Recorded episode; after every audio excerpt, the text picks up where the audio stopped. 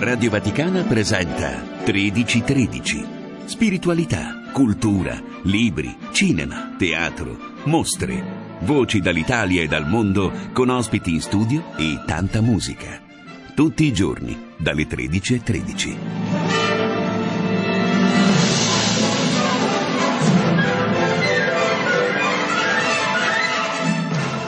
Una buona giornata a tutti voi da Monia Parente, eccoci puntuali anche oggi alle 13.13. 13.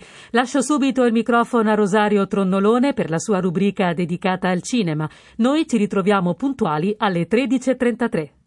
Oggi non possiamo fare a meno di ricordare un anniversario, l'anniversario appunto della nascita di una delle attrici e delle dive più significative, più importanti degli anni 40. Stiamo parlando di Rita Hayworth, che era nata il 17 ottobre del 1918 a New York. Uh, John Cobell, che è stato un grande scrittore di divismo, ma un appassionato biografo anche di Rita Hayworth, cita nella sua biografia due frasi chiave pronunciate appunto dalla Hayworth in due momenti diversi. Uh, John Cobell riascolta infatti un'intervista al magnetofono e ritrova e cita questa frase dell'attrice. Sono stata certamente una ballerina con un'ottima scuola, sono una buona attrice, ho profondità, sentimento, ma a loro non importa, l'unica cosa che vogliono è l'immagine. E poco oltre l'autore riferisce di aver consultato telefonicamente appunto Rita Hayworth per, eh, sul titolo da dare alla biografia e non volendo sfruttare il nome di lei sulla copertina ha pensato invece di utilizzare il titolo di una canzone dell'epoca celebre quindi appunto negli anni 40 dal titolo The Time, The Place, The Girl, e cioè letteralmente l'ora, il luogo e la ragazza. E Rita Hayworth risponde con qualche frase gentile, però poi propone in realtà una modifica, cioè non the girl, ma the woman, quindi non la ragazza, ma la donna. E sentendo una qualche esitazione da parte di Cobal nel dirsi d'accordo, aggiunge: È solo che non sono mai stata una ragazza. Queste due frasi, un po' tristi se vogliamo e probabilmente vere, sono in qualche modo utili per cominciare a definire un personaggio, una star che è sempre stata in qualche modo un'eccezione e a cui l'immaginario popolare ha applicato le definizioni più stravaganti. Nel 1865 un Antonio Cansino aveva rivoluzionato in qualche modo la storia della famiglia Cansino, una famiglia eh, le cui origini sono accertate eh, in Andalusia e precisamente a Siviglia già dai primi decenni del 400. Era una famiglia che aveva prodotto studiosi, avvocati, uomini di legge, eh, finanzieri, storici, letterati, quindi insomma professioni eh, connesse con studi approfonditi, nel 1865, vi dicevo, Antonio Cansino invece rivoluziona le tradizioni familiari diventando ballerino.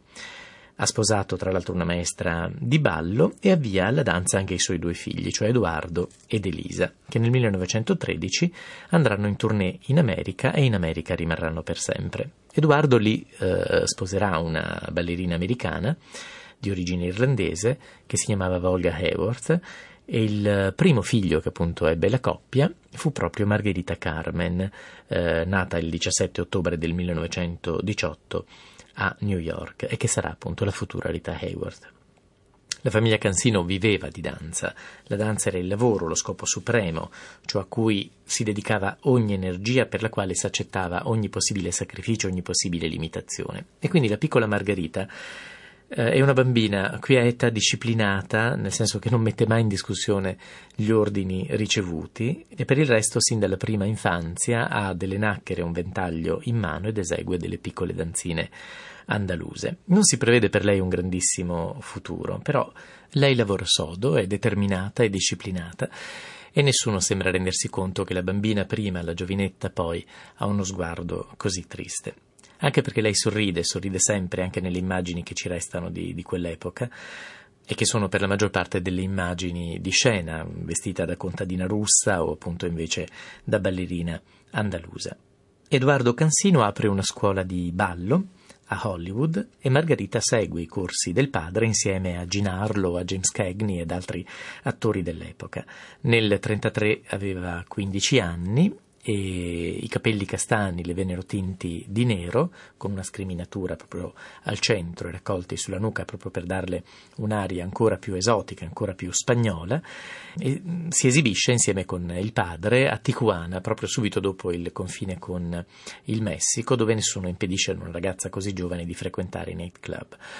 D'altronde, eh, ovviamente, Margherita frequenta i nightclub soltanto dal palcoscenico, nel senso che il padre severissimo la porta via in tutta fretta subito dopo l'esecuzione del numero. E proprio lì a Tijuana eh, viene notata da un produttore della 20th Century Fox e a 17 anni viene sottoposta ad un provino con la clausola di farle recitare recitazione rifarle anche l'immagine. E quindi truccatori e visagisti cominciano ad accanirsi su di lei. Il primo ordine è dimagrire. Non si sa esattamente che cosa farne.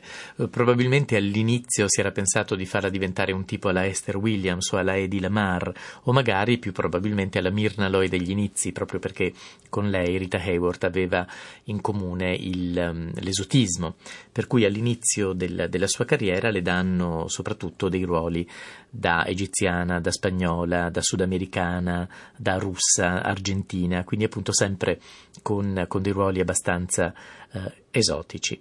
Nel 1937 Rita Cansino ha 19 anni ed è una starlet non esattamente in ascesa. Il contratto della 20th Century Fox viene rotto e dopo aver partecipato ad alcuni western privi di importanza, ottiene invece un contratto di 7 anni con la Columbia. Anche qui ricominciano un po' gli studi per modificarne l'immagine e finalmente un genio sconosciuto avrà l'idea, cioè intanto quello di rischiarirle i capelli farli ritornare al castano naturale e più tardi diventeranno invece ancora più chiari, diventeranno eh, rossi e soprattutto modificare rialzandola leggermente l'attaccatura dei capelli, conferendo quindi alla ragazza una bellezza che rimarrà leggendaria. E tuttavia alla giovane Rita Hayworth manca soprattutto la volontà di riuscire al di là di quanto le viene imposto di fare. C'è anzi nel suo carattere una sorta di passività, un modo di obbedire a chiunque lei possa riconoscere come autorità. È il 1941 e lei ha già lavorato con Glenn Ford e con Cary Grant, già, eh, è stata diretta da registi come Howard Hawks, George Cukor, Ben Hecht, Raoul Walsh, però il successo, il vero successo non l'ha raggiunta. Ma proprio nel 1941 la Columbia la presta di nuovo alla 20th Century Fox per Sangue e Arena, un rifacimento di un vecchio film muto che era stato girato da Rodolfo Valentino e questa volta con la regia di Ruben Mamoulian nel ruolo del uh, torero abbiamo Tyrone Power e nel ruolo invece di Donna Sol, quindi della donna che lo perde, del, della magliatrice che eh, gli rovina la vita, c'è appunto Rita Hayworth. E il successo, quello vero, arriva. Rita Hayworth diventa una stella di prima grandezza. Intanto si accorgono di lei come ballerina, per cui Fred Astaire, eh, che ha appena finito il suo sodalizio artistico con Ginger Rogers, la vuole sua partner in due musical consecutivi, You'll Never Get Rich e You Were Never Lovelier, l'inarrivabile felicità e non sei mai stata così bella, rispettivamente del 41 e del 42. E poi ancora nel 1944 Fascino con Gene Kelly e eh, nel 1945 Stanotte notte ogni notte. La stagione dei musical di Rita Hayworth è una delle più felici e una di quelle in cui si può veramente ammirare il suo straordinario talento, soprattutto quando è in coppia con Astaire. Nel 1946 si arriva invece al film che rappresenta in qualche modo l'epitome, proprio il paradigma del personaggio Hayworth.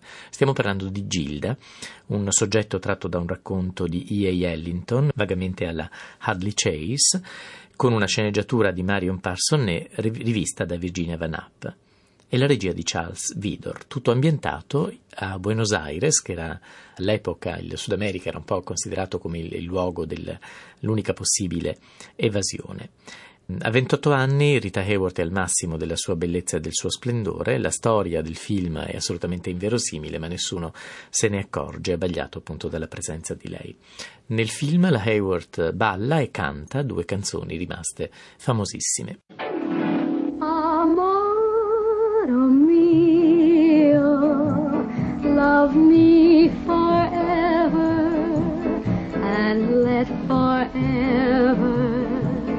Begin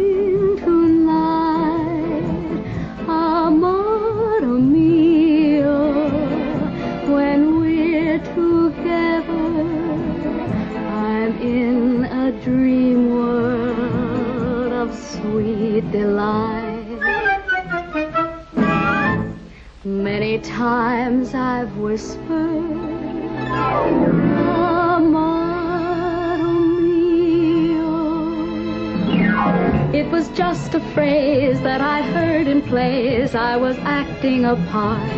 But now when I whisper,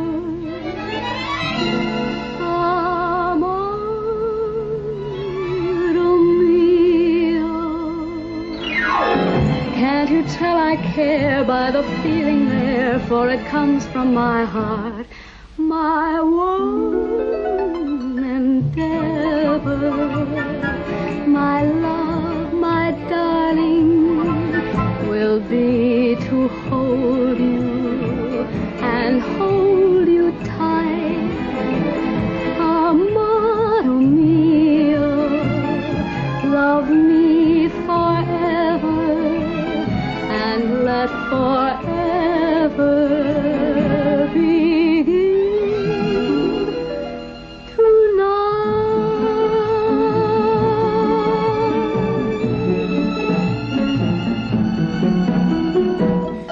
Intanto Rita Hayworth ha sposato il genio, il, l'enfant prodige del cinema americano Orson Welles e nel 1946 gira con lui il film La signora di Shanghai che sarà distribuito soltanto nel 1948. Un film che rimane famoso soprattutto perché Orson Welles le impose di modificare completamente l'immagine, le fa tagliare i capelli, li fa tingere di biondo platino. Uh, Harry Cohn, cioè il produttore della Columbia, era infuriato, lei non è mai stata così bella, appunto per citare il titolo di un, suo, di un suo vecchio film.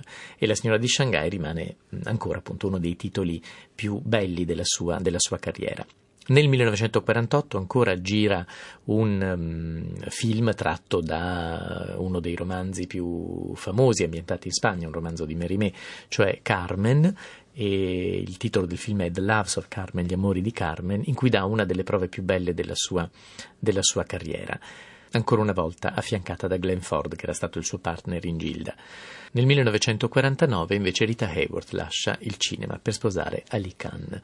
Non sarà un matrimonio fortunato, durerà soltanto tre anni e nel 1952 Rita Hayworth ritorna a Hollywood, ritorna alla Columbia e gira da quel momento in poi una serie di film che sono in qualche modo il tentativo di riproporre il mito di Gilda, ma senza troppo successo. Sono spesso delle sceneggiature un po' fiacche in cui si ripropone stancamente appunto un, un modello ormai irripetibile.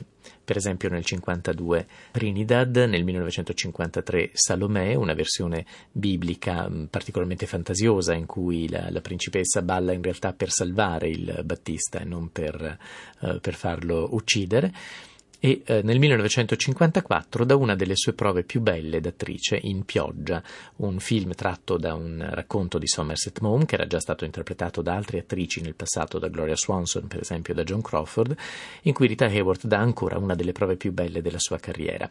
Così come eh, bellissime saranno le prove di Tavole separate del 58 e di Cordura ancora del 1958. L'ultimo film girato da Rita Hayworth per la Columbia era stato del 1957, Pal Joy, eh, ed è anche l'ultimo suo musical, lo gira con Frank Sinatra e Kim Novak. È ancora un ruolo da prima donna, ma è un ruolo malinconico perché il lieto fine non tocca a lei. E da quel film ascoltiamo una canzone famosissima di Rogers and Hart, che erano gli autori delle musiche, e che si intitola Bewitched, Bothered and Bewildered.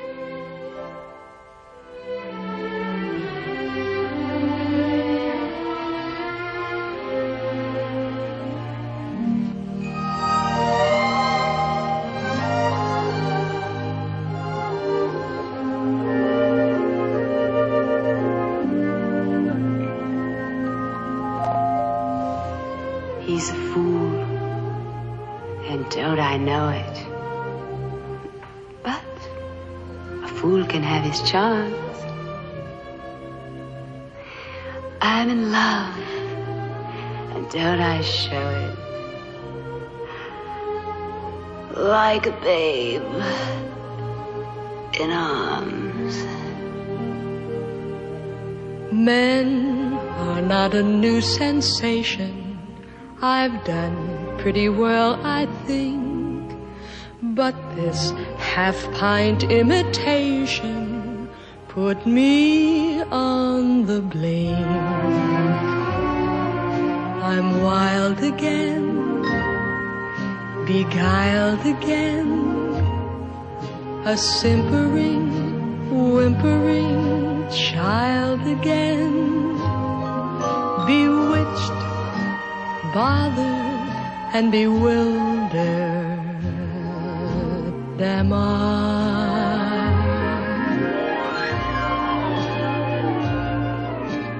Couldn't sleep and wouldn't sleep. And what would I do if I shouldn't sleep? Bewitched, bothered, and bewildered. Am I?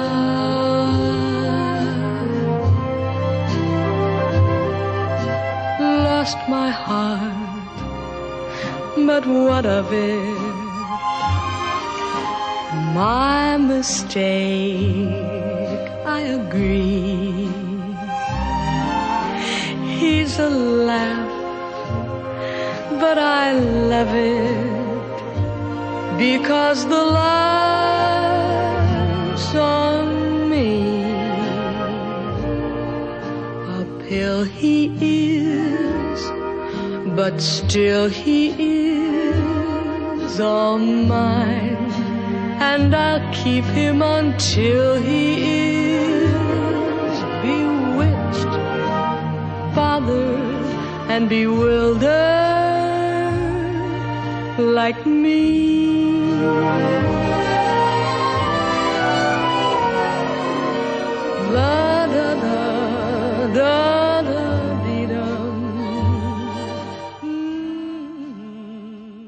Negli anni 60 e negli anni 70 Rita Hayworth furono offerte parti decisamente al di sotto della sua fama e del suo talento, anche perché mh, intanto avevano cominciato già dagli anni 60 a manifestarsi i primi segni di una malattia all'epoca pressoché sconosciuta, il morbo di Alzheimer, che le fu diagnosticato ufficialmente soltanto nel 1980. È stato anche grazie a lei e alla sua celebrità che il morbo d'Alzheimer è stato poi eh, conosciuto, studiato e quindi anche combattuto negli anni, negli anni, successivi e c'è una fondazione presieduta da sua figlia, la principessa Yasmin Khan, intitolata appunto a Rita Hayworth, che raccoglie fondi appunto per la ricerca contro l'Alzheimer. Per chiudere questo ricordo di Rita Hayworth, in occasione, lo ricordiamo, dell'anniversario della sua nascita, avvenuta il 17 di ottobre del 1918, vorrei farvi ascoltare una canzone tratta da un musical del 1946, subito dopo Gilda, il cui titolo era Down to Earth in, in, italiano Bellezza in cielo, in cui la Hayward interpretava la musa della danza, Tersicore, che scendeva a Broadway per aiutare un regista in difficoltà, innamorandosene naturalmente. E quando nel finale del film era costretta a ritornare sul Parnaso, la Hayward pronunciava una battuta che suonava stranamente personale. Non voglio essere una dea, vorrei essere umana. Il brano si intitola Let's Stay Young Forever. Let's stay young forever. Let's never grow old. Let every kiss we kiss be sweet and